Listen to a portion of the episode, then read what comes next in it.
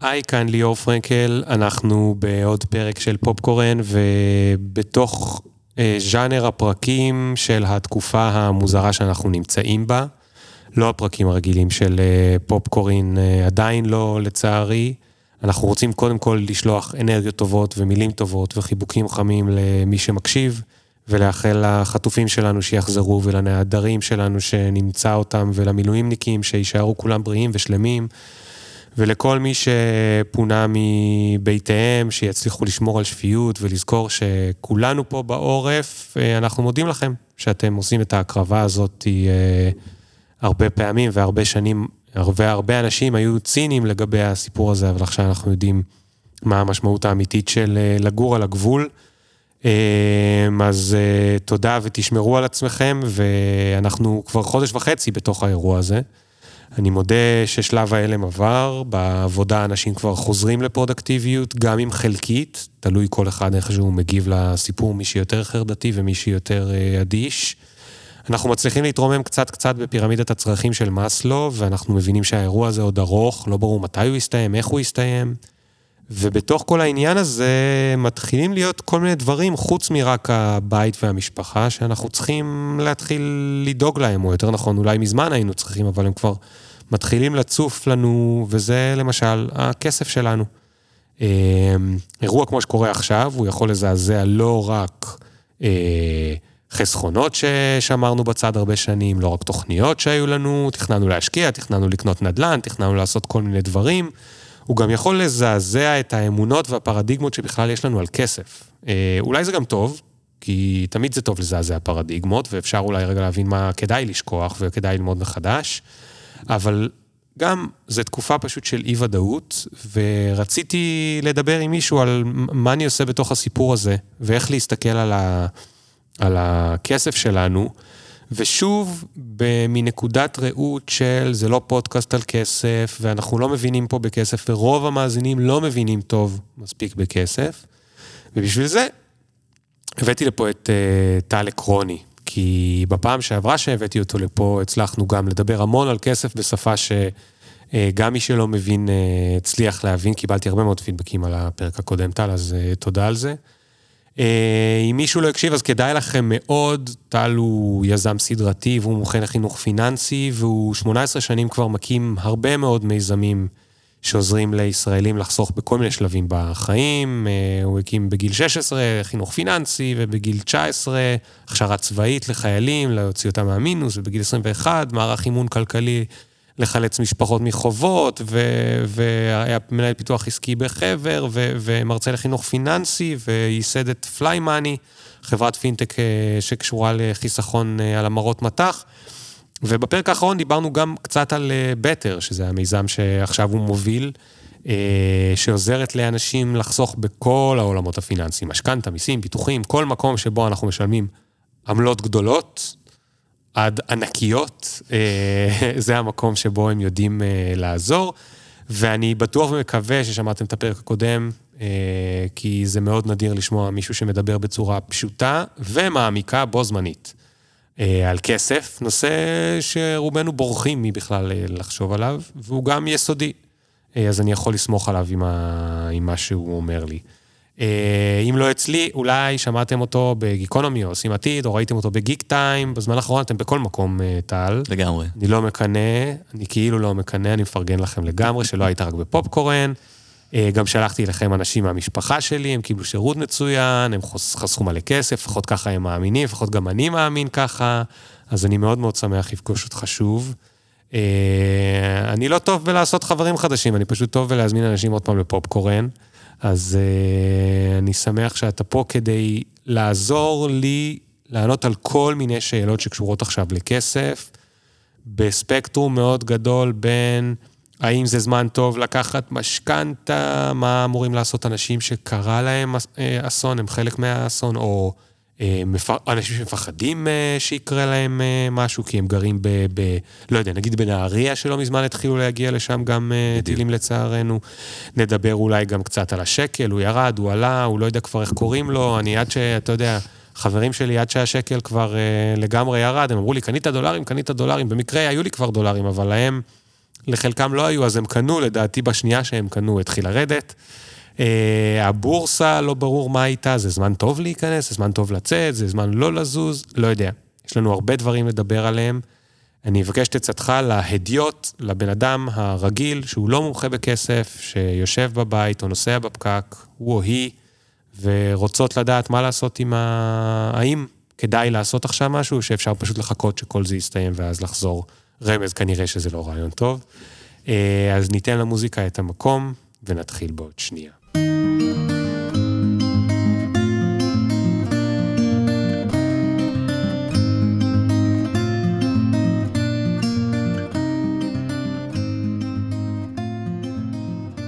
טל, לפני הכל, יש לכם סטארט-אפ בתחום הכסף, אבל עזוב רגע את הכסף, אתה מנכ"ל של סטארט-אפ, איך זה להריץ סטארט-אפ בימים כאלה?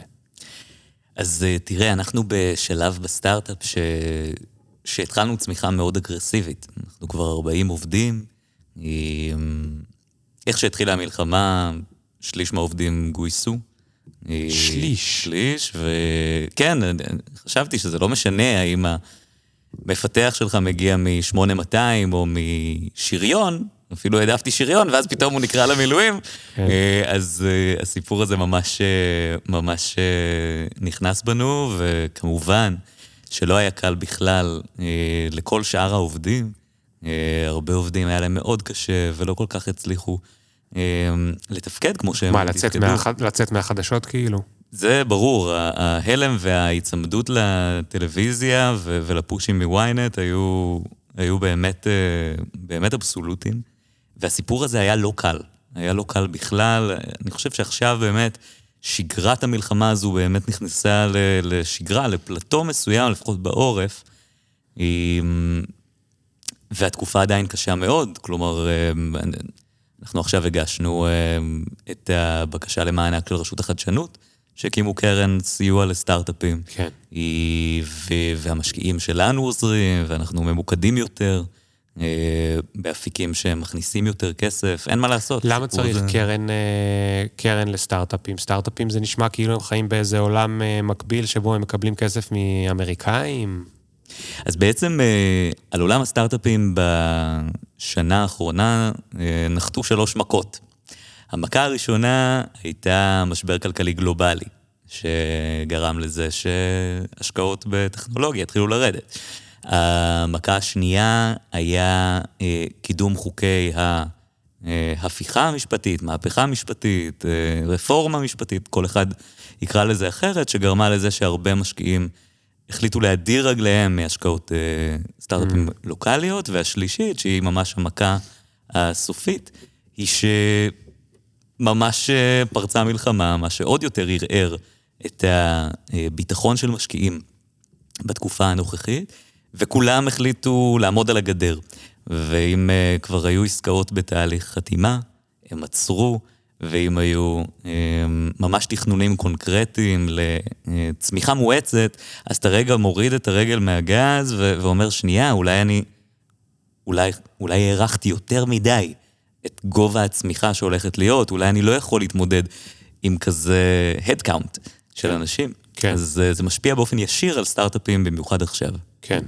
ואז מה, המדינה המציאה קרן שתעזור לסטארט-אפים אה, לגשר על הפער? כן, אה, המדינה ביחד עם רשות החדשנות בעצם הקימו אה, קרן של 400 מיליון שקלים, שנועדה לעזור לסטארט-אפים שלא מצליחים כרגע לגייס כסף, לעבור את המשבר עד שחלוף זעם, כן. ואף אחד לא יודע כמה זמן זה ייקח. כן. עכשיו תגיד, ב... ב... כל השנים שאתה מתעסק בחיסכון פיננסי, אז uh, אתה יודע, גם יצא לך להתעסק עם uh, בני נוער וצבא וכולי וכולי. בתקופה כזאת, כאילו, סליחה שאני שואל כאילו את זה as is, אתה לא מרגיש צורך שאתם אולי יכולים לעזור גם, אני לא יודע, לאוכלוסיות מיוחדות uh, ב- בישראל? האמת שאנחנו ממש מרגישים את זה ככה, מחר אנחנו ב... בסיס ברמת הגולן, עוזרים למילואימניקים. ממש קולטים מילואימניקים לשירות כדי לעזור להם, הכל חינם לחלוטין. למילואימניקים? כן. Mm. שבוע שעבר היינו אה, באזור חברון, כן? קלט מילואים. למה אתה נזהר? אסור להגיד איפה? כי עכשיו, ספציפי, אוקיי, אוקיי. צפון, אה, מזרח, אוקיי, דרום. אוקיי. ו- ואנחנו קולטים מילואימניקים ועוזרים להם, אה, עוזרים להם ולמשפחות שלהם בעיקר לחסוך הרבה מאוד כסף. אה, אז זה קורה לנו כל הזמן. היום, היום הייתי בשתי שנייה, הרצאות. אבל תגיד שנייה, אה, רגע, כן. רגע לפני ההרצאות. מילואימניק או מילואימניקית עכשיו, שאתה תופס אותם ברמת הגולן, או איפשהו במזרח ישראל, אה, יש להם ראש עכשיו לדבר הזה? זאת אומרת, אני שוב חוזר רגע להתחלה של הפרק, גם אני, אתה יודע, מי שמבין במשהו, בכסף, במזג אוויר, ווטאבר, כל אחד במה שהוא מבין, אז הוא לא צריך היה הרבה מלעבור את שלב ההלם לשלב שבו הוא טיפל במשהו. מישהו כמוני שתמיד אומר, אני אטפל בפנסיה בעוד שלוש שנים, או שזה אומר אף פעם, בדיוק. או בכל הדברים האלה, למה אני לא מטפל בהם מיד? כי זה כאילו קשה לקבל בזה החלטות. אז עכשיו אתה בא למילואימניק כזה, והוא תקוע באיזה טיזן שלוך, ואתה אומר לו, בוא תיקח החלטות עכשיו על uh, ביטוחים וכל מיני דברים כאלה, יש להם, יש להם סבלנות לעשות את זה? כאילו, מה, מה ראיתם בשטח? כן, אז, אז אה, באמת יש את מי שנמצא ממש עכשיו בתוך עזה, שם אין ראש לכלום, חוץ מאיך אתה אה, מבצע את הפעולות המבצעיות, וזה הכל, ומצליח לישון לפעמים. אה, והרבה מאוד מילואימניקים אחרים נמצאים בתעסוקה שוטפת, שבמסגרתה הם שמונה שעות בפעילות מבצעית, ואז שמונה שעות ישנים, ושמונה שעות צריכי, יש להם רגע, כן, בסדר? כן. אה, לדבר עם הילדים, לדאוג לדברים, ו- ושם אנחנו נכנסים.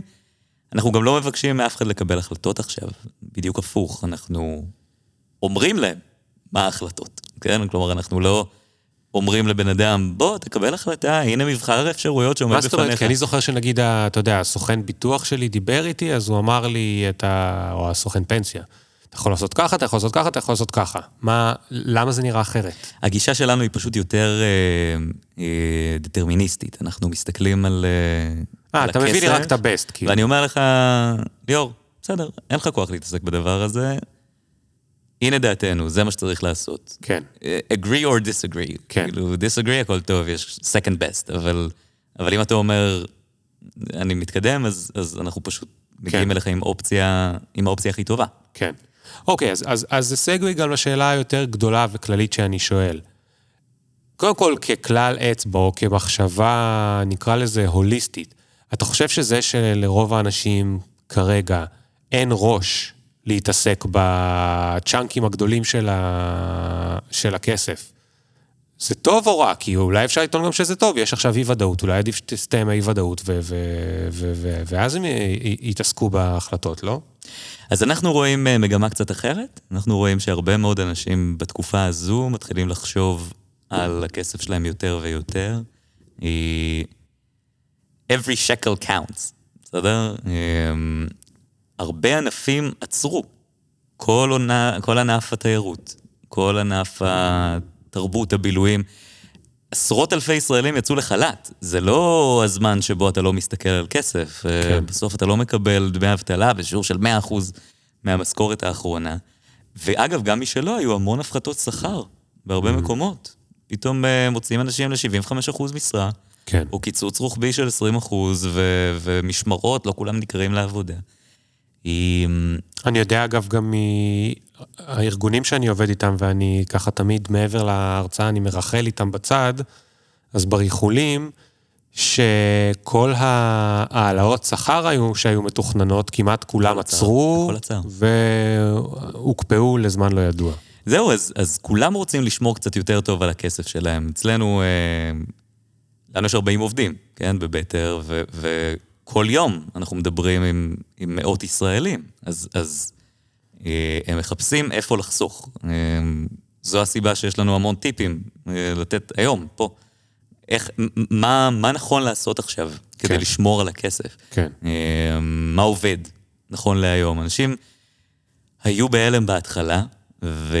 ומהר מאוד התעשתו, ואמרו, רגע, אנחנו עם שורד, כן? אה, נכון, אה, יש לנו מאות אה, נרצחים שבויים, אה, אה, אלפי פצועים, אבל אנחנו חייבים להצליח לשרוד עכשיו, ו... והנה מה שצריך לעשות. כסף זה אחד מהאלמנטים המשמעותיים. כן. דיברת על מאסלו, ממש בתחתית, כן. נמצא גם הכסף. כן, כן. אוקיי, אז, אז, אז בוא...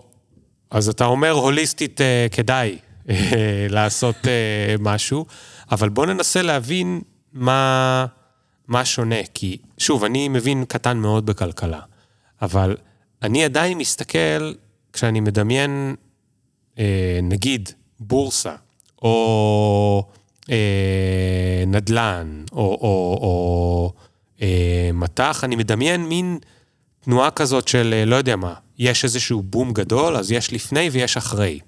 עכשיו אנחנו בתוך כדי. ממש. אתה מבין למה אני, למה אני מתבלבל? אני חושב שהלכת רחוק קצת. אמ, הדבר הראשון שאנשים מסתכלים עליו עכשיו, גם מי שיש לו כסף וגם מי שעכשיו צריך כסף, זה על העמלות שהם משלמים.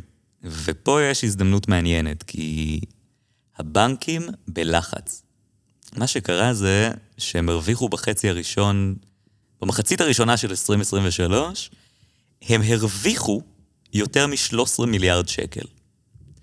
עכשיו, מה שזה גורם, זה זה שאיך שנפתחה המלחמה, עלו בכנסת כמה הצעות חוק, להטיל עליהם מיסים מיוחדים, עכשיו לתמוך באנשים או בעסקים. בנק ישראל המליץ להם לא לחלק דיבידנדים בקרוב, ואיך שאתה פותח טלוויזיה, כל מה שאתה רואה זה פרסומות של משרדי ממשלה ובנקים. כן. הם עושים מיליון קמפיינים, הם תומכים בחקלאים, דוחים משכנתאות, אה, מנסים להראות שהכל בסדר, כן? עכשיו, הכל לא בסדר, כן? 13 מיליארד שקל זה משהו שעשוי אה, לעצבן הרבה מאוד אנשים, ומסתבר שזו תקופה מעולה לפנות לבנק ולהסביר לו בנחמדות שאתה רוצה לבטל את העמלות. ואתה לא רוצה לשלם יותר את העמלות עו"ש ולא את הדמי כרטיס, ובנקים אחרים מאוד שמחים לקבל אותך עכשיו. אה, ומה שאנחנו רואים עכשיו זה שהבנקים מורידים ראש. הם לא בעניין של עכשיו מלחמות אה, רציניות, ומאוד סביר שהבנק שלך יוריד לך כן. את העמלות הרבה יותר בקלות מאשר בתקופה שלפני המלחמה. אנחנו כל הזמן עושים את זה עבור לקוחות. כן. אה, זה ממש קורה, ו... ונדל"ן, אז, אז באמת משכנתאות, כן? אה, דיברנו קצת על משכנתה. אז בוא נדבר על זה, משכנתאות. זה, זה נטרף לגמרי במלחמה. כלומר, מה שקרה זה שהריביות על, ה, על ההלוואות ועל המשכנתאות התחרפנו לחלוטין. שתבין, הריבית על משכנתה ממוצעת במדינת ישראל, שעכשיו אתה לוקח, עלתה ב... 0.7% מתחילת המלחמה. איך אתה יודע את זה? עכשיו, כי אנחנו, עוש... אנחנו עושים הרבה מאוד ייעוצי משכנתאות, ואנחנו מחפשים mm. כל הזמן לאנשים מחזורים. אוקיי. ו... ואנחנו פתאום קולטים שהבנקים החליטו ש... שיותר מסוכן. והם לקחו את אי-הוודאות הזו, ו... והם בעצם אמרו, אוקיי, אנחנו מטילים אותה על הלקוחות, ואנחנו מעלים את מרווח הריבית על, ה... אה, על המשכנתאות החדשות. כמובן, בלי שהריביות על פקדונות חדשים יעלו, כי למה בעצם אה, הם לא רואים שום קשר? שתבין, היום על, על משכנתה אה, אה, קבועה לא צמודה, מה שקוראים לו בלשון העם קלץ, כן? שם חמוד, רק כן. מאוד לא חמוד. שם נשמע צבאי בימינו. קלץ נשמע כמו איזה קסדה ללא... ממש, קסדה ללא צבע. לא יודע, ללא צבע. אז ההצעות האלה מטורפות, זה 5.7 אחוז. עכשיו... לפני שנתיים, שלוש, היו תקופות של שני אחוז, זה פשוט מטורף. כרגע לקחת משכנתה... זה היה שני אחוז לא בגלל שהפריים הייתה יותר נמוכה? נכון, זאת אומרת, הריבית אה, אבל, אבל אתה יודע, אם עכשיו אתה לוקח את זה, וכרגע ההערכות בשוק זה שיהיו הורדות ריבית נוספות. אתה מקבע לעצמך משכנתה גרועה במיוחד שנים קדימה. עכשיו, הבנקים החליטו לצאת בקמפיינים, נכון? אנחנו דוחים משכנתאות שלוש, שלושה חודשים, שישה חודשים לכולם. אבל uh, מסתבר שאחרי הדחייה הזאת, ההחזר החודשי שלך הוא, הוא, הוא יעלה. כלומר, הקרן והריבית, הם ממשיכים לצבור הצמדה. רגע, רגע, רגע. הפרסומת שאומרת, אנחנו דוחים לך שלושה חודשים, זה לא פרסומת שאומרת, לא תשלם משכנתה שלושה חודשים? זה בדיוק מה שהיא אומרת. אוקיי, מה, נשמע לי שיש משהו שהיא לא אומרת, או משהו שאני לא הבנתי. אז תסביר לי מה היא לא אומרת. מה שהיא לא אומרת, זה שבתקופה הזו, הקרן, הריבית וההצמדה נשארות. כלומר, אמנם דוחים לך בשלושה חודשים, אבל בזמן הזה יש אינפלציה, אז יש הצמדה, המשכנתה שלך תעלה, אמ. והריבית לא ירדה בזמן. אתה תצטרך אחר כך. עשינו עכשיו חישוב ל... זאת אומרת, כאילו הריבית דריבית. ממש, והחישוב למישהי שעכשיו עשינו, שאלה אותנו, תגידו, אנחנו בבעיה תזרימית, האם אה, לדחות או לא לדחות? וגילינו שזה הולך לעלות לה 8,000 שקלים לדחות בשלושה חודשים. overall, חיי המשכנתה. כן. אז, אז, אז הסיפור הזה הוא, הוא, הוא נשאר עליכם, על כל מי שלוקח משכנתה. וזה אומר שאם עכשיו באוקטובר הייתה אינפלציה של חצי אחוז, כן. המשכנתה הצמודה שלך, גם היא תעלה בחצי אחוז. אין פה... הם פשוט החליטו להפיל את זה, אז אם אתה לא ממש חייב תזרימית, אל תדחה את התשלומים של המשכנתה עם הקמפיינים וזה, זה, זה יעלה אחר כך ממש ממש ממש ביוקר, וואו, לא בקטנה. וואו. אמ, איך, איך, איך אפשר לעשות את החישובים האלה של ה... בכמה זה יעלה או כמה זה יעלה לי? בוודאי. זה, זה עוד פעם, צריך קצת ידע ב, ב, בסיפור של תורת המימון, אבל ברמה העקרונית, כן. מסתכלים על uh, אורך חיי המשכנתה, כמה, כמה זה הולך לעלות לך. עצם זה שדחית את זה בעוד, uh, בעוד שלושה חודשים, ואתה רואה כמה אלפי שקלים. הבנתי. ואגב, אלפי שקלים, שהם מאוד משנים בכיס היום, להרבה מאוד אנשים, הם, אז uh, רשות המיסים, בהחזרי מס, התחילו לעבוד. הם, uh, הם uh, חזרו להתעסק בזיכוי של, של עסקים. מה זה אומר? אה, אם לפני אה, המלחמה הם היו, אתה יודע, יחסית אה, אחלה, עכשיו הם, הם מפוקסים מאוד, צריך להחזיר אה, כסף לעסקים, ביטוח לאומי צריך להתמודד עכשיו עם עשרות אלפי אנשים שיצאו ו- וזקוקים לדמי אבטלה. זה גרם להם לשחרר משמעותית את הפקק שהיה בתחום החזרי המס לפני המלחמה. תסביר לי את זה. אני קיבלתי החודש את ההחזר מס על 2022. יפ. פתאום באמצע הזה, ממש ככה. כל התוכנית של אה, אה, סמוטריץ', אני הולך לקבל 150 שקל, שזה כן. עולב העולבים, על הכנסות מאוד נחמדות שהיו באוקטובר הקודם. באוקטובר הזה לא, אבל אני הולך לקבל איזה 150, איזה עולב, אבל פתאום קיבלתי, ב... ראיתי בבנק, פתאום כמה החזר אלפי שקלים. ממס הכנסה. בדיוק. כאילו... הייתי מצפה שעכשיו הם יהיו מאוד עסוקים. למה הם עשו את זה? אז בעצם אה, מה שהם עשו זה הם הבינו שזה הזמן לשחרר החזרי מס שהיו תקועים הרבה זמן. הטיפול בזה הרבה יותר מהיר ממה שהוא היה. כלומר, אמ, עד סוף השנה הזו, כן, זה הזמן האחרון שאפשר לקבל בכלל החזר על שש שנים אחורה, כלומר, 2017. אמ, אנחנו כל יום מטפלים בעשרות אנשים להחזרי מס, פתאום הכל השתחרר. ואנשים, אה, ההחזר הממוצע של, אה, של אדם, לפחות אצלנו, מגיע ליותר מ-9,000 שקלים, בסדר? ו- ו- וזה נכנס פטור ממס. תסביר לי רגע, כן. למה, למה יש החזרי מס? כי מה, כי מישהו שכח להגיד את החצי נקודה או נקודה הזאת של אה, נולד לי ילד או דברים כאלה? למה זה קורה בכלל? של... ל... כי אתם עובדים בעיקר עם שכירים, לא? אנחנו רק עם שכירים. אוקיי, אז- אוקיי, נכון, יש כי גם עצמאים עצמאי, אצלנו. אני, אני נכון, עצמאי, אני מבין נכון. למה יש החזר מס. כי הרבה- שילמתי יותר מדי, אבל למה אתם, איך אתם מחזירים לשכירים 9,000 שקל על מס? שלוש סיבות. סיבה אחת, בן אדם לא מילא את הטופס 101 נכון. הוא לא מילא שנולד לו ילד, שהוא סיים תואר. אני בטוח שזה טופס 106, אז טוב ש... אתה רואה, אני אפילו לא יודע איזה טופס מילאתי. 106 שולחים אליך בחודש אוקיי, אה, אוקיי. אה, מרץ-אפריל, 101 אתה ממלא אוקיי. לשכר. אה, אז אחד לא זה שלא מילא מילאת נכון. כל הזכויות שלו. אפשרות שנייה, זה שלא עבדת אפילו חודש אחד במהלך השש שנים האחרונות. זה אומר ש... מה, נגיד לך- אה, חופשת לידה, שמישהי מאריכה את החופשת לידה מעבר לשלושה חודשים, בעוד שלושה חודשים, שזה מאוד נהוג היום. בדיוק, או לצורך העניין, סתם עשית חופש של חודש. בין מקום עבודה אחד למקום עבודה השני. אה, אוקיי, היית בין מקומות בחל"ת עבודה. במשך שלושה חודשים. בן כן. או בת הזוג היה בחל"ת. כן. על זה, זה אומר שברגע שהם התחילו לעבוד, הם שילמו יותר מדי מס בחישוב שנתי, שזה החישוב של מס הכנסה. אבל מה, יש בבנק איזה מישהו, מישהי בפייננס, הם לא עושים את הדבר הזה? ממש ממש לא. כל אחד צריך לעשות את זה בשביל עצמו. אוקיי. והאפשרות השלישית, זה שיש לך עוד זיכויים שהם בכלל לא נמצאים במאה ואחד. כלומר, אם אתה הפסדת או הרווחת בשוק ההון, אפשר לקזז את זה. כן. אם תרמת מעל 200 שקלים בשנה, אם יש לך ביטוח חיים למשכנתה, אם אה, אתה משלם מזונות, אם יש לך ילד שנמצא בחינוך מיוחד, על כל הדברים האלה, אף אחד לא יודע. הבנתי. אתה זכאי לקבל כסף. ו, ועכשיו, ספציפית, every shekel counts. כלומר... גם every shekel count, אבל גם אתה אומר שהצינור שלהם פתוח, זאת אומרת, הם, הם משחררים. הם, הם, הם לגמרי שם, וזה הרבה כסף שיכול לעזור להרבה מאוד אנשים בתקופה הזאת, ובגדול תחשוב שכל מי שהיה בחל"ת, כן. בשש שנים האחרונות, שזה היה שש שנים, צריך להגיד, לא קלות בכלל. יש לו הרבה פוטנציאל לקבל כזה החזר מס. ו- אוקיי, okay, ו- זה כבר לא hanging fruit, זה... בדיוק. נ- עכשיו, כל חברה יכולה לעשות את זה, כן? כן. אה, ממש כל חברת אה, החזרי מס יכולה לעשות את זה. אה, אנחנו ספציפית סורקים את כל התיק, מאתרים הרבה זיכויים שזה, אבל, אבל לא, לא להתפשר גם על החזר בסכומים נמוכים. כלומר, גם מול היועץ מס שאתה מוצא, לא להתפשר איתו, להגיד, אוקיי, גם 2,000 שקלים זה בסדר, זה לא מעניין שזה מעט עבורך. כן, כן. כי לוקחים אחוזים מההחזר, mm. אז, אז לוודא שתמיד, תמיד, תמיד זה קורה.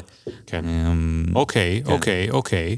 אז בזה אה, כבר עזרת לי, אני אשלח את אה, אשתי לבדוק.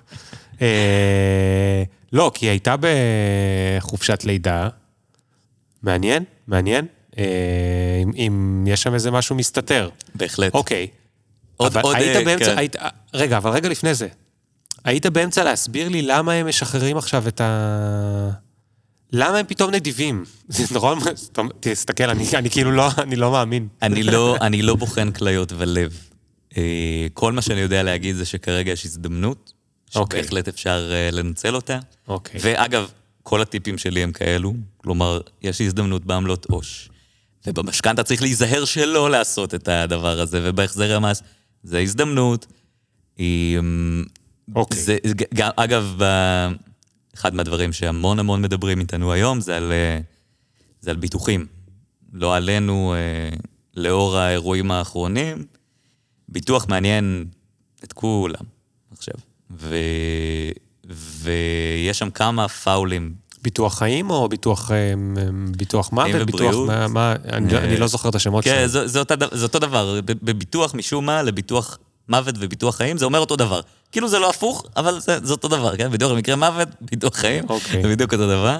אה, אז להמון אה, ישראלים יש ביטוחים, נקרא פוליסות, כן? בעברית חוזים, סתם החליטו שלחוזה בביטוח קוראים פוליסה, פוליסה לבלבל. כן. אה, וזה, וזה מהקטגוריה הזאת של ביטוחי בריאות. כתוב למעלה, ביטוח בריאות, ב- ב- למעלה של המסמך, אבל זה בכלל לא ביטוח בריאות. כלומר, יש ביטוחים כמו ביטוח אה, תאונות אישיות, אולי יצא לך לשמוע, ביטוח כן. מחלות קשות. כן. והאנשים בטעות מרגישים מכוסים, אבל זה ביטוחים בטכניקה אחרת. מה זה אומר? ביטוח כזה לא מחזיר לך כסף אם קרה לך משהו, זה נקרא שיפוי, זה, זה בעצם נותן פיצוי קבוע בכסף. אז, אז אם שברת רגל, טאק, אתה מקבל כסף, כן? אם חס וחלילה... אתה מקבל סכום חד פעמי, שזה 아, בעצם אוקיי. לא מה שאתה רוצה. Mm. מה שאתה רוצה זה שאו שהם יקנו בך את זה בעצמם, נכון? את השירות, או אה, יחזירו לך את הכסף, או, או ייתנו לך את הניתוח הפרטי, אבל אלה נותנים פיצוי קבוע, מוסכם, על כל דבר שעלול לקרות. Okay. אוקיי. כן? מחלה קשה, חס וחלילה וכולי. מה שיש בכותרת של המסמך לא משקף את, את מה שזה. כן. והסיפור הזה הוא משמעותי מאוד בביטוחי בריאות. אנשים לא מודעים לזה בכלל, והם בטוחים שהם קנו את זה, ואלה אגב, הרבה פעמים ביטוחים שעולים המון כסף, ולא נותנים לך את מה שאתה צריך. אני לא יודע כמה ביטוחי בריאות אתה מחזיק, אבל... אה, אני חושב אה, אחד וחצי. אחד וחצי, בדיוק. אני לא רוצה להגיד שמות של חברות, אבל אה, אחד וחצי. וזה... אני עכשיו כבר לא בטוח מה באמת יש לי. המון כסף, המון כסף. זה מאות שקלים בחודש נכון. לאדם.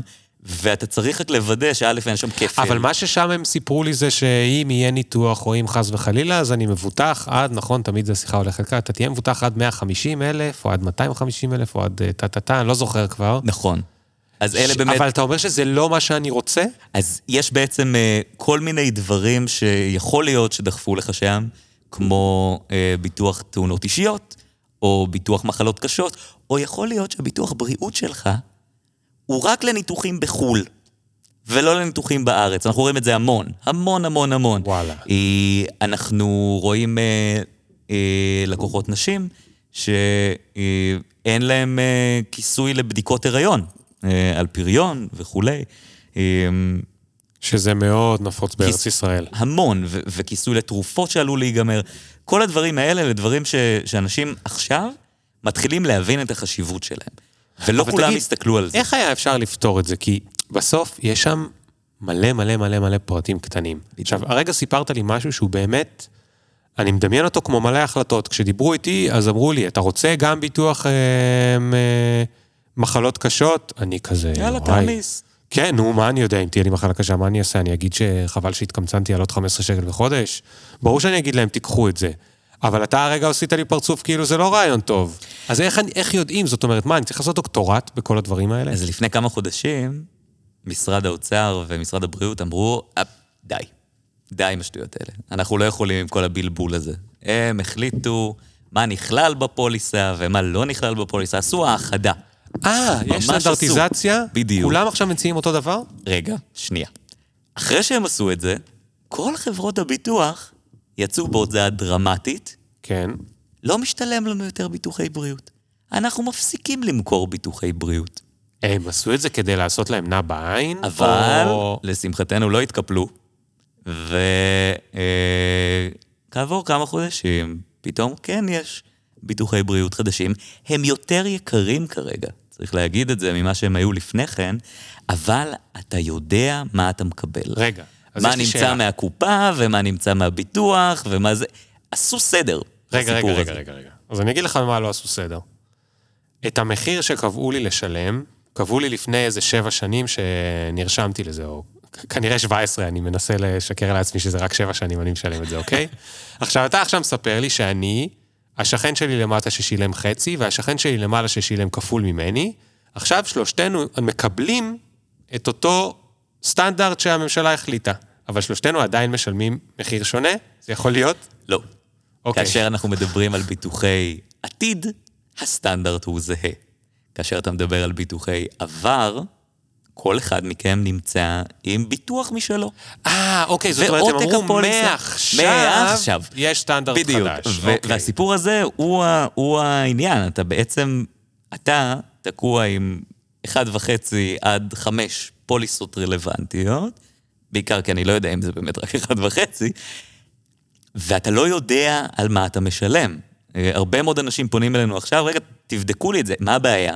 אנחנו עכשיו מפתחים אה, ממש טכנולוגיה שנועדה לקרוא אוטומטית את העותקים של הפוליסות האלה, מה שברכה, החתמת בכלל, כתבה לך שם, כן מכסה את חוליות L1-2, לא מכסה את הזה, אה, יש לך רקע עם סרטן במשפחה, כל מיני דברים. אז אנחנו ממש מפתחים את זה כדי להצליח לסרוק אוטומטית Mm.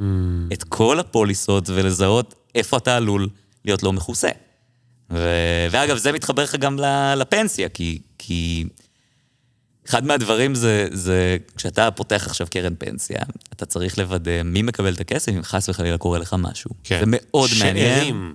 שאירים. מוטבים. שאירים. מוטבים אפילו יותר, זה שאירים? כן. שאירים, כן. אפשר לקרוא להם גם מרוויחים. מרוויחים. אתה יודע איך אתה מסתכל על זה, כן?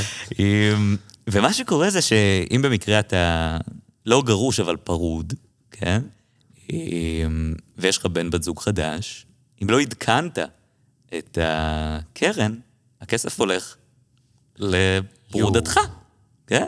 ואנשים עכשיו, אחרי... פרוד- פרודתך, אגב, זו מילה שאף אחד לא אמר פרוד- בעברית אף פעם. ממש, ממש. פרודתך, זה- זה- אוקיי. פעם היה פרודה גם. אז, אז, אז כן, פרודתך, ממש, ממש הכסף הולך לשם, ו, ו, ושתדע שהרבה אנשים גם עושים ביטוח חיים שהוא בנוסף לפנסיה. ומה שקורה שם זה שזה מגיע מיידית, בסדר? אם, אם בפנסיה זה מגיע כפנסיית שאירים, כלומר לאורך זמן, זה סכום כסף שמגיע מיידית, וזה, וזה די חכם. כי כן. מה שאתה אומר זה, אוקיי, אם חס וחלילה קורה לי משהו, היורשים שלי מקבלים מיד כסף. כן. אבל הרבה מאוד אנשים אומרים, מה זאת אומרת? אני עשיתי ביטוח חיים על 750 אלף שקל. בינתיים נולדו מלא ילדים. Mm.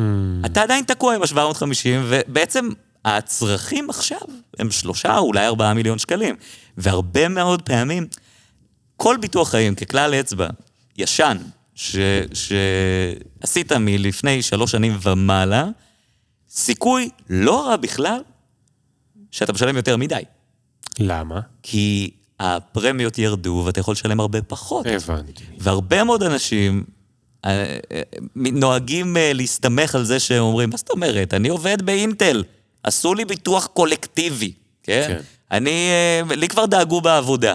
ו- ומה שקורה זה שזה לא הסכומים שאתה רוצה שיהיה, צריך לבדוק את זה כמו שצריך. זאת אומרת, יש מצב שהיום את אותו מחיר שאני משלם בחודש, אני יכול לקבל עליו בעצם סכום הרבה יותר גבוה, אם חס וחלילה, טפו טפו, כשאנחנו יוצאים מפה עכשיו, אז אני נדרס. בדיוק. אוקיי. ו- ו- וזה ממש הזמן להפעיל לחץ משמעותי על דמי הניהול. זה מצחיק, היום היינו, עשינו הרצאות כבר ב-140 חברות, בעיקר חברות הייטק, והיום רק עשיתי שתיים, כן? חברת סייבר אחת, חברת הייטק אחת. ו- ואנחנו ממש מלמדים את החבר'ה איך לעשות משא ומתן על דמי ניהול. למה אתה צריך uh, לכוון? האם דמי הניהול שנתנו לך הם דמי ניהול רק לחמש שנים, או אולי לכל החיים? כן? אתה לא יודע, רוב האנשים אין להם מושג. כתוב למטה באותיות הקטנות. אם... רגע, רק לחמש שנים, כלומר, אתה רומז שאחרי זה יכול להיות שרשום לי שזה יעלה ב-50 אחוז, ואני לא יודע? אני לא רומז, אני אומר. זה יעלה למקסימום. זוגתי הבנתי. עובדת ב... זה כמו שהיו עושים לנו פעם, כי בזה אנשים מבינים באורנג', שנה ראשונה 99, ומהשנה הש- השנייה אתה משלם 199. אופס, לא שמתי לב, מה אוקיי, אז אתה שנקרא. אומר שהדבר הזה קורה גם בדמי ניהול בפנסיה שלי. ממש. אה, אה, זוגתי כבר הרבה שנים בהייטק, היא אה, התחילה עבודה חדשה, ועברו חמש שנים, ודמי הניהול פשוט קפצו למקסימום, אוקיי? מצאנו לה חיסכון של 700 אלף שקל בדמי הניהול לגיל פרישה. זה סכומים דרמטיים. אגב, זה זמן מעולה לעשות את זה עכשיו, למה? כי מחלקות שימור הלקוחות עובדות מאוד מאוד אפקטיבי.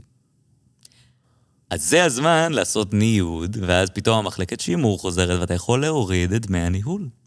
ו- והם בלחץ, הם בלחץ אמיתי, הם בלחץ משמעותי, ו- ושווה מאוד לבדוק את הדבר הזה. כן.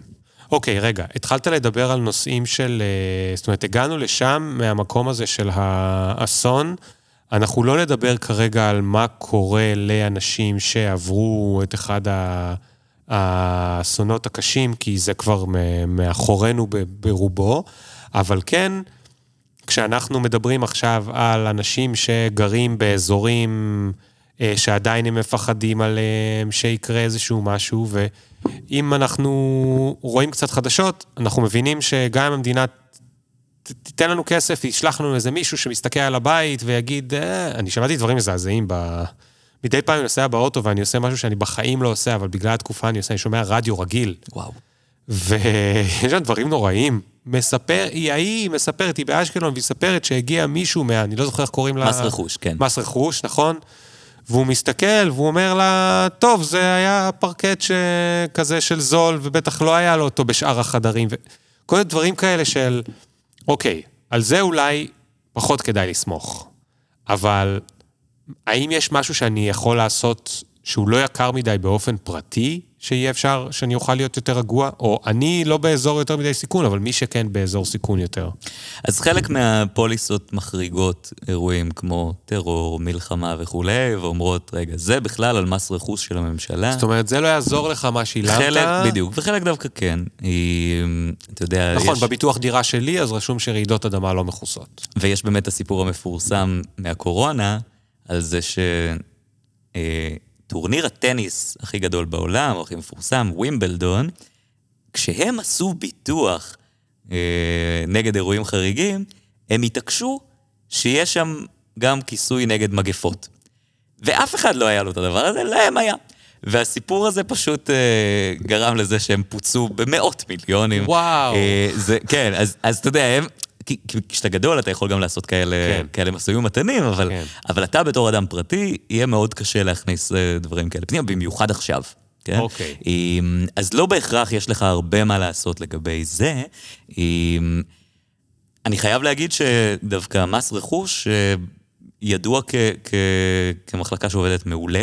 אוקיי. ובדרך כלל הם, הם עושים את זה יחסית אה, מהר ומתחת לרדאר, אתה לא שומע הרבה סיפורים כאלה. יכול להיות שעכשיו באמת, בגלל ההיקף המשמעותי, כן. אז פתאום נוצרים גם כאלה דברים, אבל בדרך כלל אה, מדברים על זה שהם הם עובדים, הם עובדים טוב. אוקיי, אה, אוקיי, אוקיי. הסיפור של, אה, של קצבאות, אז יש לצערנו הרבה נכים כרגע, ויש גם שאירים של פעולות איבה, כן? שם יש מול ביטוח לאומי גם, גם אה, אה, אירועים, כן? אתה צריך לדעת לנהל את זה. מימוש זכויות. אז, אה, אז אה, כאשר אתה עושה ביטוח חיים, ביטוח לאומי לא מקזז את הקצבה. בסדר? מה זה לא אומר? הבנתי מה אמרת. אה, אוקיי, בסדר.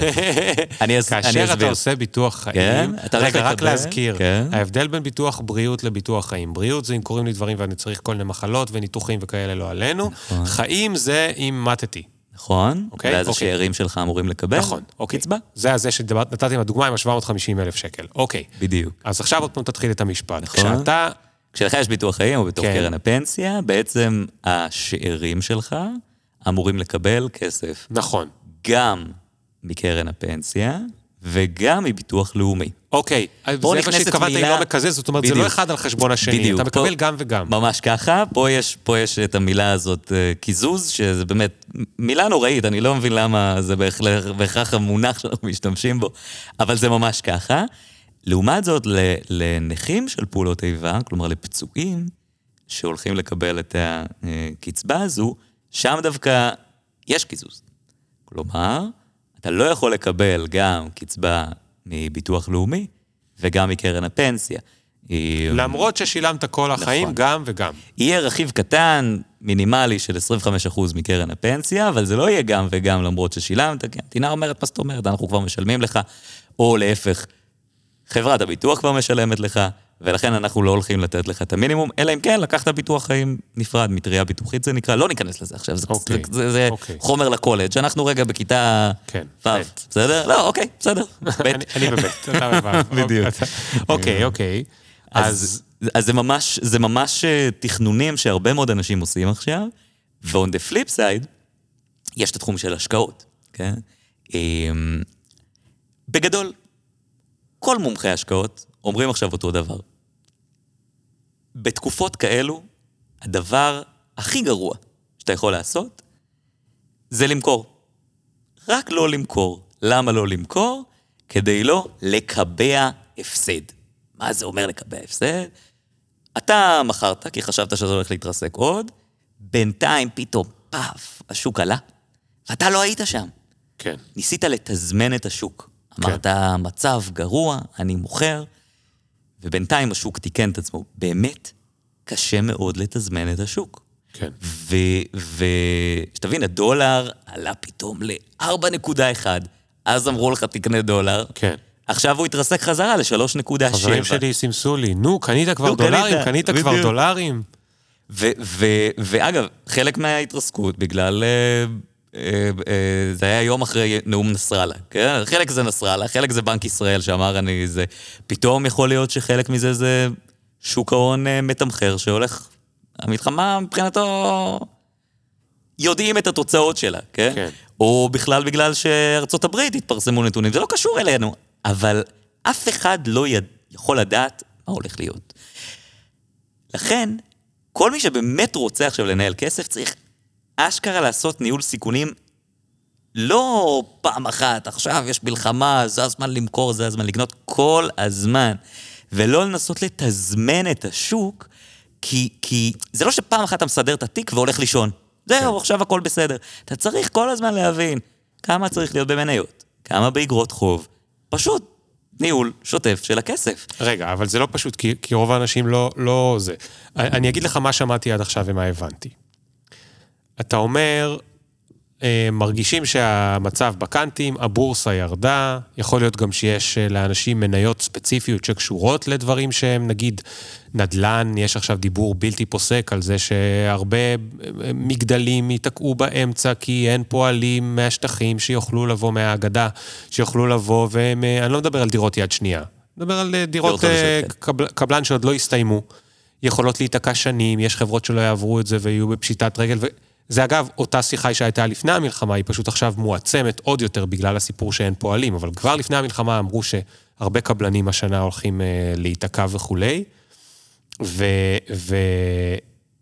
ושם, נגיד שיש לאנשים מניות נדל"ן, אז הם מסתכלים עליהן ורואים שזה יורד ויורד ויורד, ביחד עם, בבוקר הם קראו דה מרקר ואומרים, רשום שכל הקבלנים הולכים להיתקע כי אין את החבר'ה מעזה, אז הם אומרים, אני אמכור, עכשיו, בשיא ה... בשיא ה... בשיא המשבר, שאני הבנתי גם שהוא הולך להיות הרבה יותר חמור. אני מעריך שהוא יהיה חמור, ולכן אני אה, אמכור. אבל ליאור, בוא נסתכל הפוך. ה flip side של זה, זה לא הולך להיות מספיק התחלות בנייה. הולך להיות הרבה יותר ביקוש, המחירים הולכים לעלות. האם זה הזמן למכור?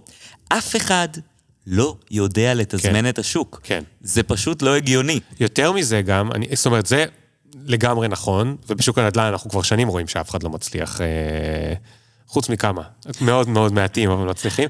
אבל יותר מזה, צריך להבין, וזה מאוד מאוד קשה, אה, לאנשים שלא מבינים הרבה בהשקעות בבורסה, אבל צריך להבין שהרגע שבו אתה הבנת את התובנה הזאת, ששוק הנדל"ן הולך לרדת, וקראת בדה מרקר, וראית מה קרה, והבנת שהחבר'ה לא יגיעו מהגדה, זה כנראה 50 רגעים אחרי שאלה שמבינים בזה, הבינו את זה. זאת אומרת, אני מצטער שהמניה שלך, שהייתה לך מניית נדל"ן שם, אבל היא כנראה כבר ירדה, את מה שאתה הבנת היא כבר ירדה. זאת אומרת, התמח... הדאגות שלך אולי מוצדקות, אבל זה כבר מתומחר. עכשיו המניה שלך שכבר שם.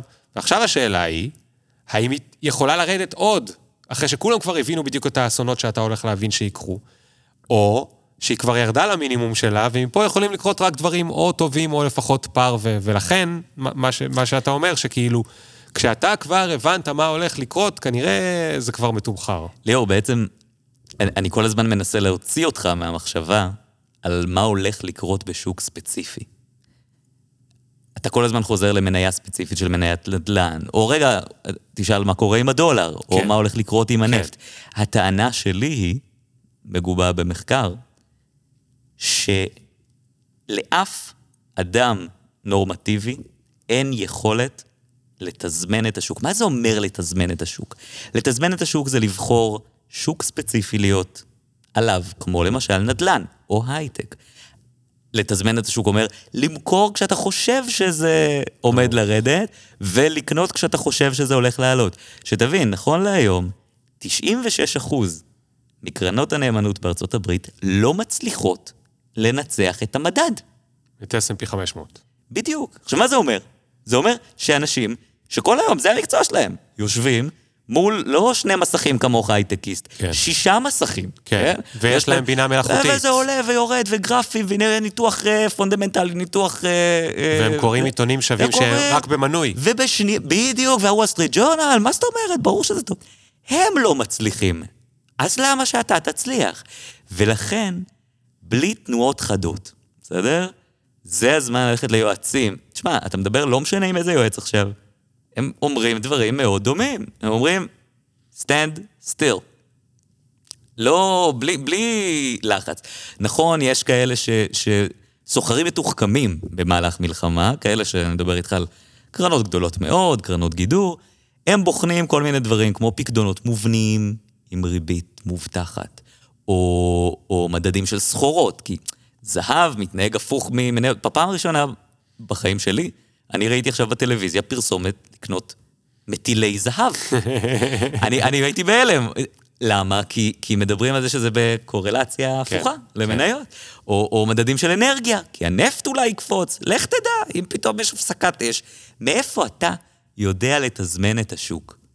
אבל זה נורא קשה, אתה יודע, אני, אני תקוע, אני עכשיו תקוע בבית, ונגיד שהייתי, למזלי אני לא, אבל זה יכול לקרות לי שאשתי יצאה לחל"ת, או היא עצמאית, כאילו אני כן, אז אה, שהיא עצמאית, וההכנסות ירדו לאפס ואפס וגרוש בגלל הזה, ואני רואה את הכסף מתחיל אה, להיגמר, ועכשיו יש לי קצת כסף שמושקע בכל מיני מקומות, אז stand still אני מבין בעיקרון, אבל עכשיו אני צריך קצת למשוך החוצה. אני צריך בשביל ה... כי, כי אני הולך להיכנס למינוס. אז מה לעשות, למשוך קצת מכל מקום? כאילו, איך אני לא... אני מנסה ליישם את ה, מה שאתה אומר לי על זה שאני צריך עכשיו חודשיים, שלושה תזרימית יותר טוב, אה, להבין מאיפה אני מביא אה, אה, כסף. אז אם באמת הכל, אה, אם מיצית כבר את האפשרות להחזרי מס, ואם לא, אז תעשה את זה, ואם מיצית גם את האפשרות לבחון ביטוחים מיותרים, ואם בדקת שאתה כבר מוריד את דמי הניהול בפנסיה, ואם בדקת שהורדת את העמלות עובר ושב, ואם בדקת את כל הדברים האלה, ועכשיו אתה מתלבט בין האם לקחת הלוואה לבין למשוך כסף, אז זה הזמן לעשות את החישוב כמו שצריך. אוקיי. למה? כי אז אתה אומר, אוקיי, שנייה. הלוואות בבנקים היום עומדות על 9.5%, 10 אחוזים. וואו, באמת. כן, כן. אלוהים. והבורסה לא מגיעה לשם, בסדר? כן. לעומת זאת, הלוואות מתוך קרנות השתלמות וקרנות פנסיה מקבלים ב-6%. פריים, פריים מינוס חצי. שם יש את ההלוואות הכי טובות. ואז אתה צריך להחליט, האם אתה הולך ומושך את קרן ההשתלמות, או מוכר חלק מהמניות שלך, כי אתה חייב עכשיו כסף. או לחילופין, לוקח הלוואה מתוך קרן ההשתלמות בתנאים הכי טובים שיש. אנחנו כל היום עושים את זה פשוט להרבה מאוד אנשים, ו- ו- וזה פשוט, זה, זה משחק נורא קל. אתה קודם כל מנסה להוריד את כל העודפים שאתה לא יודע שאתה משלם, אחרי זה מנסה לקבל כסף מכל מי שאתה יכול, ולאחר מכן אתה בוחן את האשראי הכי זול.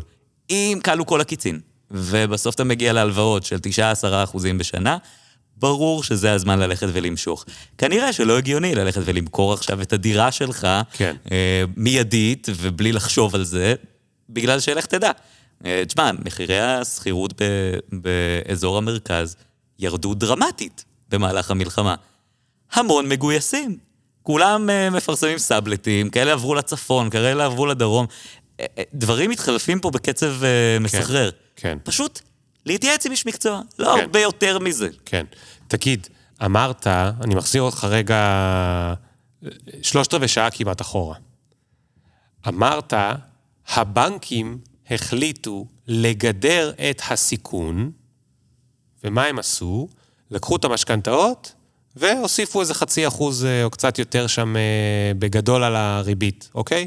זאת אומרת, הם אמרו, יש מלחמה, יש סיכון, יהיו אנשים שיצאו לחל"ת, יהיו עצמאיים, יהיו אנשים שיהיה להם יותר קשה ל- ל- לכלכל את הבית, יהיו כל מיני דחיות בהחזרת המשכנתאות, ולכן אנחנו מגינים על עצמנו, וזה נקרא בשפה הכלכלית לגדר, אוקיי? אתה עושה פרצוף, כי אתה אומר, הם עשו את זה לכולם, ולא רק למי שבסיכון, אבל זה, בסדר. זה, זה נכון, אבל זה, זה מונע מעוד דברים, בסדר? לא משנה, מ- לא כן. משנה. המקום שרציתי להגיע אליו זה הלגדר הזה. מה זה אומר לגדר? יש איזשהו סיכון, ואני מגדר את עצמי אה, נגד הסיכון הזה. אני רוצה גם לח- לחשוב כמו בנק. יש לי איך לגדר את עצמי אל מול האי-ודאות של המלחמה הזאת? הדרך של אנשים לגדר סיכונים היא בדרך כלל באמצעות ביטוחים. זה המשמעות של ביטוח. ביטוח זה לבטח אותך כנגד מקרה שההסתברות שהוא יקרה היא יחסית נמוכה, אבל אם זה קורה, אז על ההיסטור מה קורה איתך, נכון? אתה לא יכול ללכת ולבטח את עצמך מפני נניח אבטלה, נכון? כן. ולכן המדינה נכנסה ואמרה, אוקיי, ביטוח אבטלה, דמי אבטלה, זה עלינו. נותנים, זה, זה עלינו. ביטוח חיים, אם חס וחלילה קורה לך משהו, זה הזמן לדאוג לשאירים כן, שלך. כן. אותו דבר על ביטוח בריאות. לא, אבל אני אומר, נגיד שכל כספי בשקל, והשקל נשחק, עזוב רגע מול הדולר. יש אינפלציה, אה, בנק ישראל כבר מסתכל קדימה ואומר שלפחות שנתיים ייקח לנו לחזור לצמיחה שהיינו בה, כבר הורידו את תחזית הצמיחה ל-2024. אוקיי, נגיד שאני מנסה להיות אה, מתחכם. מה, אני, אמור. אני אמור לקנות דולרים? אז זהו, הסוחרים? מתוחכמים בדרך כלל הולכים פשוט לקרנות שמוטות חו"ל, אוקיי? כלומר, שמעניקות בעצם הגנה מפני כלכלה מקומית. אם חס וחלילה קורה פה משהו, במקום אחר בעולם כנראה עדיין יש צמיחה כלשהי, אתה לגמרי יכול להגיד, אוקיי, זה המלחמה הזאת לא קשורה עכשיו לאנגליה, היא לא קשורה לארצות הברית, אולי היא לא קשורה לגרמניה, אולי לא לצ'ילה. ואתה לגמרי יכול ללכת לקרנות שהן אה, מוטות חו"ל, שמעניקות לך הגנה מפני הכלכלה המקומית. אם כבר אתה עושה את זה, בחייאת, ליאור, שזה יהיה קרן שהיא מגודרת במטח. דיברת על גידור. מה כן, זה אומר? מה זה אומר? שאם השער של הדולר פתאום מתרסק בעשרה אחוזים, זה לא משפיע לך על שווי ההשקעה.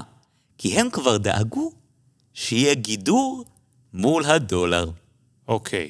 זאת אומרת, אתה אומר, לאדם אם פרטי- אתה מפחד שהשק... שנייה, אז תן לי רגע לנסות ל... שוב, אני, אני מפ- מפגר את זה, אוקיי? הכל בסדר, אתה ממש מהמתקדמים. אוקיי. נגיד, אני אומר, אני מפחד, הם צודקים, השקל הולך להיחלש. אז סוג גידור אחד שאני יכול לעשות, זה אני יכול להגיד, אוקיי, אני לוקח עכשיו 50, 100, 200 אלף שקל, כל אחד והחסכונות שלו, בסדר? מיליון, לא יודע, אולי מקשיבים לפה מיליונרים, אז לוקח עשרה מיליון, עשרה סתם. צוחק. 200 מיליון.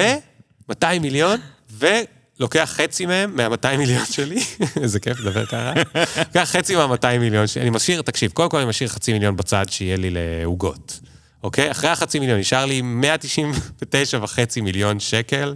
בעו"ש שיש לי עכשיו, כן?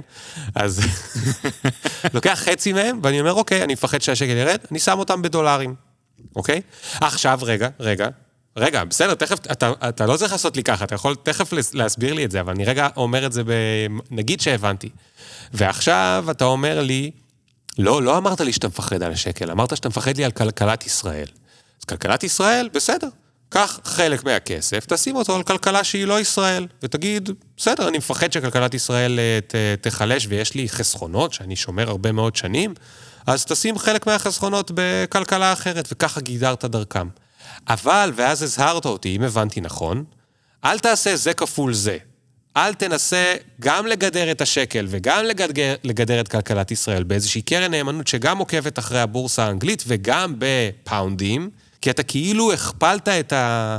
או, או, או ביטלת את ה, מה שאתה מנסה לעשות. בדיוק. זה, זה היה הסבר מורכב, מה שנתת עכשיו. כן? כן, זה היה הסבר מורכב, אבל, אבל בגדול המטרה היא, אם אתה מרוויח בשקלים ומוציא בשקלים, למה אתה צמוד לדולר? מה הקשר שלך לדולר? אתה הרווחת את זה בדולרים? לא. אתה הולך להוציא את זה בדולרים? לא. אז אתה אומר, אני משתמש בדולרים כדי לגדר מה קורה... אבל אלטרנטיבה אחרת זה להגיד, שנייה, שנייה, שנייה. אני לא יודע מה קורה עם הכלכלה המקומית, אני רוצה להסתכל החוצה לשווקים אחרים. אבל אם אתה גם לא עשית שם גידור פנימי, מפני ש... וולטיליות זה נקרא, בשער המטבע, אתה חשוף פעמיים, כן? זה בדיוק ההכפלה שעכשיו דיברת עליה. לא אמרתי לא לעשות את זה, זה בהחלט אפשרי. רק תהיה מודע לזה שביום אחד, כן, כל התשואה שלך עלולה להימחק. כן. ברגע זאת אחד. אומרת, זאת אומרת, אם הבורסה האנגלית ירדה, זה דבר אחד, אבל אם השקעת בבורסה האנגלית בפאונד, וגם הבורסה האנגלית ירדה, וגם הפאונד ירד, אז אתה הפסדת אחד כפול השני. נכון? או אם הבורסה האנגלית עלתה והפאונד ירד, אז בעצם לא עשית שום דבר.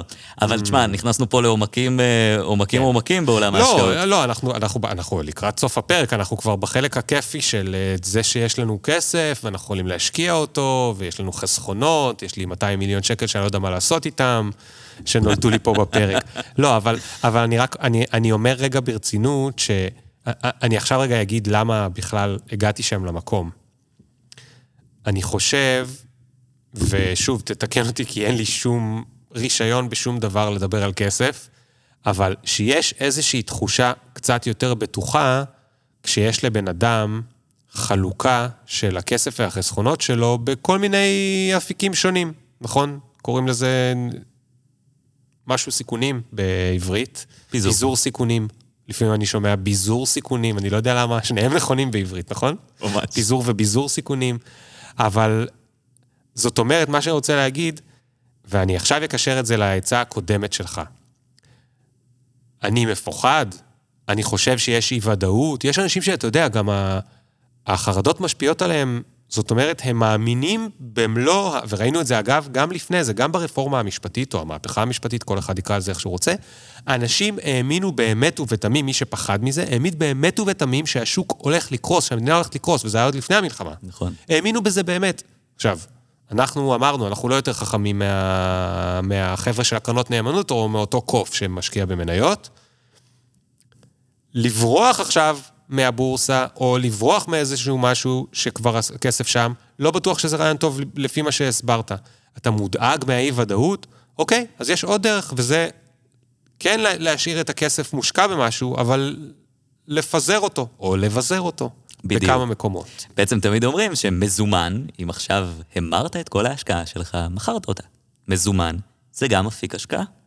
האם הגיוני שבזמן משבר תהיה ב-100% מזומן? שאלה טובה. כנראה שהתשובה עליה היא שלילית, אבל כן. יש אנשים שיכול להיות שזה מתאים להם. ואז למה מלכתחילה שמתם את הכסף ספציפית על מניית פייזר? למה? כי מישהו אמר לכם, זה לא השקעה הגיונית, אוקיי? אז, אז אתה יודע, עכשיו אנחנו בדיוק uh, מגיעים ל, להרבה בסיסים, ו, וכל המילואימניקים הם... בסוף, בקטע אירוני, כשאתה במילואים, אתה, אתה באמת אוכל הרבה מאוד שטח ו, ו, ו, ולא תמיד כיף, אבל דבר אחד שקורה זה שאתה מבזבז פחות. כן? אתה, אתה, אתה בשטח, אתה שם, אתה, אתה מבזבז פחות כסף, ונדבר על הרווקים שבהם, ו, וזה, ו, ו, ופתאום מצטברים להם סכומים, ואומרים, מה קורה? איך אנחנו... ורגע, אבל הפנסיה, ממשיך להפקיד לי בפנסיה, אין להם מושג מה קורה שם, הם יודעים שהם מקבלים את הכסף, וזה ככה צריך להיות. כל מי שעכשיו בשטח צריך לשמור על המדינה ולא להתעסק בזה. ממש כך. outsource what you don't know how to do best, בסדר? מה שאתה יודע, תעשה לבד. מה שלא, תנסה להיעזר באחרים, ביועץ משכנתה, ביועץ מס, ביועץ פנסיוני, ביועץ השקעות. כל אלו ידעו כנראה, בטח בתקופה הזו, לתת לך את העצה הכי טובה. אני הגעתי קודם כל עם הדברים שהם ה-obvious. קח דברים שממש, קח טיפים, טק, תיישם. כאשר אתה נכנס לרמת מעורבות נוספת, תמיד, תמיד, תמיד, איש מקצוע יעשה עבודה יותר נוחה. כן. טוב, טל. אמ, האמת שרוב הפרקים של פופקורן בתקופה הזאת היו קצת יותר קצרים, איכשהו הצלחנו עוד פעם, אני מסתכל, להגיע לשעה, אנחנו כנראה לא טובים אה, כשאנחנו יושבים ביחד בלסתום את הפה.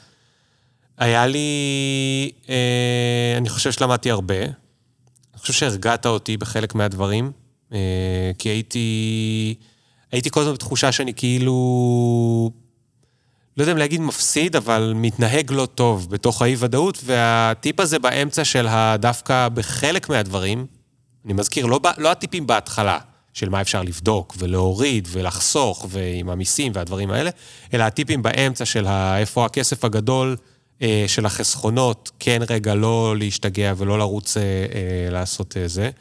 אז אה, תודה על זה. וזהו, יש לך משהו אחרון להוסיף? לא, אני חושב ש... תמיד, תמיד, אה, בתקווה שכמה שיותר מהר כל בנינו, בנותינו וילדינו ישובו אה, לגבולם, אה, מחזיקים אצבעות. אמן, אמן, אמן. תודה. תודה לך. יאללה, ביי. יהיה סוף טוב